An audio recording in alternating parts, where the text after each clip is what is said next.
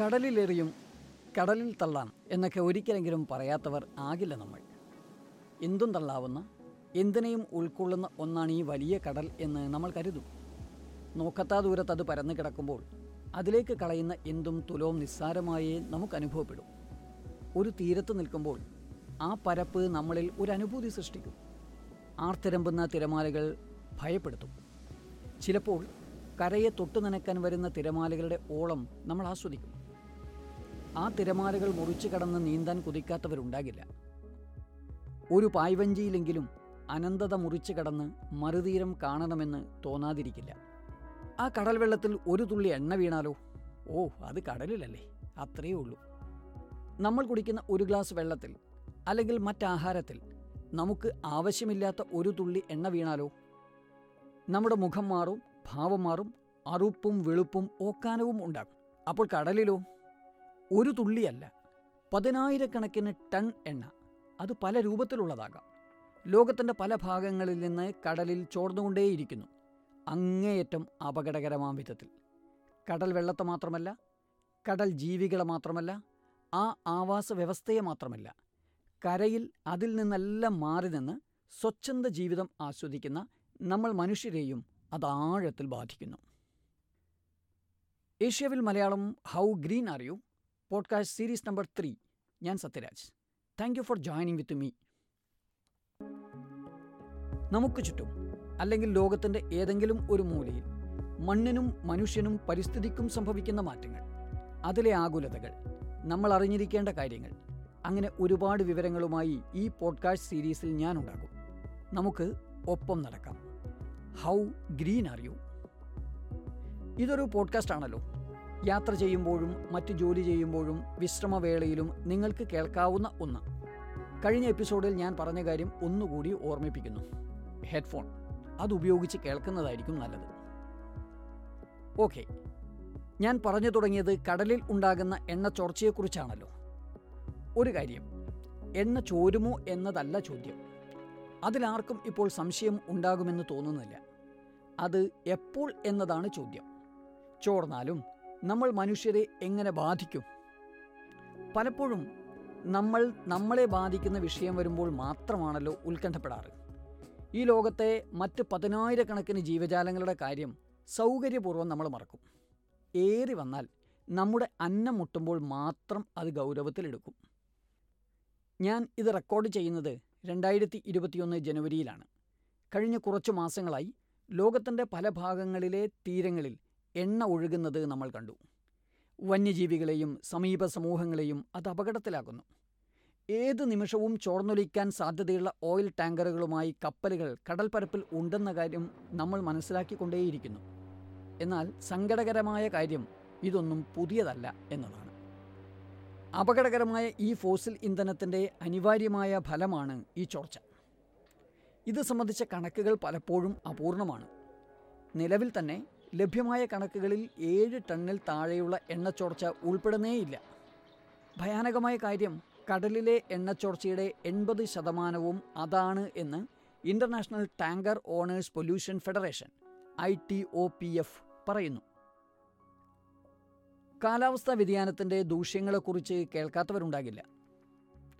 കാലം മാറി കോപത്തോടെ വരുന്ന മഴയും മുമ്പില്ലാത്ത വിധം ന്യൂനമർദ്ദം രണ്ടായിരത്തി ഇരുപതിൽ കേരളത്തിന്റെയും ഉറക്കം കെടുത്തിയ ഘട്ടത്തിലും ഏറിയും കുറഞ്ഞും കാലാവസ്ഥാ വ്യതിയാനത്തെക്കുറിച്ച് നിങ്ങളും ചിന്തിച്ചിട്ടുണ്ടാകും.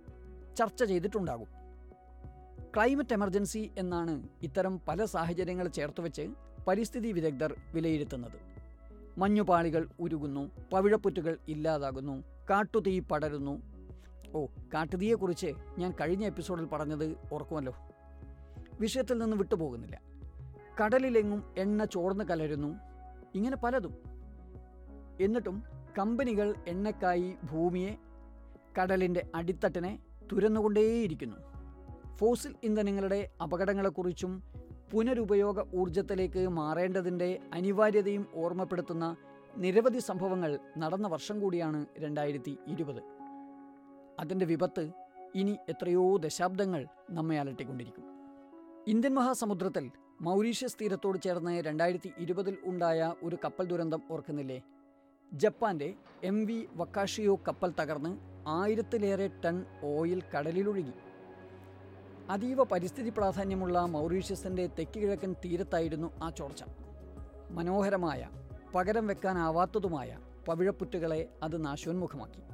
കണക്കിൽപ്പെടാത്ത കടൽ ജീവികളെ അത് കൊന്നു. വലിയ പാരിസ്ഥിതിക ദുരന്തമായി അത് മാറി. കൂടാതെ മൗറീഷ്യസിന്റെ സമ്പദ്വ്യവസ്ഥ ഭക്ഷ്യസുരക്ഷ ആരോഗ്യം എന്നിവയ്ക്ക് ഗുരുതരമായ പ്രത്യാഘാതങ്ങൾ അതുണ്ടാക്കി. ഓഗസ്റ്റ് ആദ്യം വെനസ്വേലയിലെ ഫാൽക്കൺ സംസ്ഥാനത്തിന്റെ തീരങ്ങളിൽ എണ്ണ ഒഴുകാൻ തുടങ്ങി. മൊറോക്കോയി നാഷണൽ പാർക്കിലെ ചില ബീച്ചുകളെയും അത് ബാധിച്ചു. എണ്ണയുടെ ഉത്ഭവം ഇപ്പോഴും വ്യക്തമല്ല. പക്ഷേ അത് ഇതിനകം തന്നെ പ്രാദേശിക ജൈവ വൈവിധ്യത്തെയും തീരദേശ സമൂഹങ്ങളെയും സാരമായി ബാധിച്ചു. യമൻ തീരത്ത് എഫ് എസ് ഒ സേഫർ എന്ന ഓയിൽ ടാങ്കർ ശ്രദ്ധിക്കപ്പെടാതെ പോകരുത്. അത് വലിയ പാരിസ്ഥിതിക ദുരന്ത ഭീഷണിയാണ്. ഉപേക്ഷിക്കപ്പെട്ടതാണ് മുന്നൂറ്റി അറുപത്തിരണ്ട് മീറ്റർ നീളമുള്ള ആ കപ്പൽ. അതിലെ മുപ്പത്തിനാല് സ്റ്റോറേജ് ടാങ്കുകളിൽ പത്ത് ലക്ഷം ബാരൽ എണ്ണയുണ്ട്. യമനീസ് കമ്പനിയുടേതാണ് ആ കപ്പൽ. രണ്ടായിരത്തി പതിനാലിൽ യമനിൽ ആഭ്യന്തര യുദ്ധം തുടങ്ങിയതിന് ശേഷം കമ്പനിക്ക് ആ കപ്പൽ പരിപാലിക്കാൻ കഴിഞ്ഞിട്ടില്ല. അങ്ങനെ ചെയ്തില്ലെങ്കിൽ വലിയ ദുരന്തമാണ് അത് വരുത്തിവെക്കുക ഹുദൈദ തുറമുഖത്തോട് ചേർന്ന് കടലിൽ ഉപേക്ഷിക്കപ്പെട്ട ആ കപ്പൽ തുരുമ്പെടുത്തു തുടങ്ങി. ടാങ്കറുകളിൽ നിന്ന് എണ്ണ ചോർന്നു തുടങ്ങി. സമീപത്തെ പവിഴപ്പുറ്റുകളെയും സസ്യങ്ങളെയും നശിപ്പിക്കും വിധത്തിൽ അത് വിനാശകാരിയാണെന്നും അടിയന്തരമായി ഇടപെടണമെന്നും ഗ്രീൻ പീസ് പോലുള്ള സംഘടനകൾ യു എന്നിനോട് ആവശ്യപ്പെട്ടു. രണ്ടായിരത്തി ഇരുപത്തി ഒന്നിലും അതിന്റെ ഭീഷണി മാറിയില്ല. ചില സംഭവങ്ങളെ ഞാൻ പറഞ്ഞുള്ളൂ. ആയിരത്തി തൊള്ളായിരത്തി എഴുപത്തി ഒൻപതിൽ അറ്റ്ലാന്റിക് എംപ്രസ് എന്ന ഗ്രീക്ക് എണ്ണക്കപ്പൽ മറ്റൊരു എണ്ണക്കപ്പലുമായി ഇടിച്ച് തകർന്നതാണ് ഇതുവരെ ഉണ്ടായ ഏറ്റവും വലിയ ദുരന്തം. രണ്ട് ലക്ഷത്തി എൺപത്തി ഏഴായിരം ടൺ ഓയിൽ അന്ന് കടലിൽ കലർന്നു. ആയിരത്തി തൊള്ളായിരത്തി തൊണ്ണൂറ്റി ഒന്നിൽ അങ്കോള തീരത്ത് എ ബി ടി സമ്മർ എന്ന ലൈബീരിയൻ കപ്പൽ പൊട്ടിത്തെറിച്ചു. രണ്ട് ലക്ഷത്തി അറുപതിനായിരം ടൺ ക്രൂഡ് ഓയിൽ കടലിൽ ഒഴുകി. കണക്കുകൾ അധികം പറയുന്നില്ല. അങ്ങനെ നിരവധിയുണ്ട്. ഞാൻ ആദ്യമേ പറഞ്ഞില്ലേ ഇത്തരം കണക്കുകളെല്ലാം ഏഴ് ടണ്ണിൽ കൂടുതൽ ഉള്ളതിന്റേത് മാത്രമാണ്. കടലിൽ കലരുന്നതിന്റെ എൺപത് ശതമാനവും അതിൽ താഴെയുള്ളതാണെന്ന് അറിയുമ്പോൾ അതിന്റെ ഗൗരവം നിങ്ങൾക്ക് ബോധ്യമാകും. ഇത് എന്ത് ദുരന്തം ഉണ്ടാക്കുന്നുവെന്നല്ലേ ഉപ്പുവെള്ളത്തേക്കാൾ സാന്ദ്രത കുറവാണ് ഓയിലിന്. അത് കടൽ വെള്ളത്തിൽ ഒരു പാളി പോലെ കിടക്കും. അത് സമുദ്രങ്ങളുടെയും സസ്തനികളുടെയും പക്ഷികളുടെയും തൊലിപ്പുറത്തും രോമകൂപങ്ങളിലും തൂവലുകളിലും പറ്റിപ്പിടിക്കും. സ്വന്തം അനുഭവത്തിൽ അതൊന്ന് ആലോചിച്ച് നോക്കൂ. ഞാൻ വിവരിക്കുന്നതിലേറെ യാഥാർത്ഥ്യം നിങ്ങൾക്ക് തന്നെ ബോധ്യമാകും. പല ദുരന്തങ്ങളും തീരക്കടലിൽ നിന്ന് അകന്നു മാറിയാണ് ഉണ്ടായത് എന്നതിനാൽ അത്ര ലാഘവത്വമേ നമുക്കുണ്ടായിട്ടുള്ളൂ. അങ്ങനെ കടലിൽ കലക്കി നിസ്സാരമായി കളയാവുന്നതല്ല എന്ന ചോർച്ചകൾ. നമ്മൾ ഒട്ടും പ്രതീക്ഷിക്കാത്ത ദുരന്തമായിരിക്കും അത് സൃഷ്ടിക്കുക. ഹൗ ഗ്രീൻ ആർ യു ഈ എപ്പിസോഡ് ഇവിടെ അവസാനിക്കുന്നു. അടുത്ത എപ്പിസോഡ് വരുമ്പോഴും നിങ്ങൾ ഒപ്പമുണ്ടാകും എന്ന പ്രതീക്ഷയോടെ. ബൈ.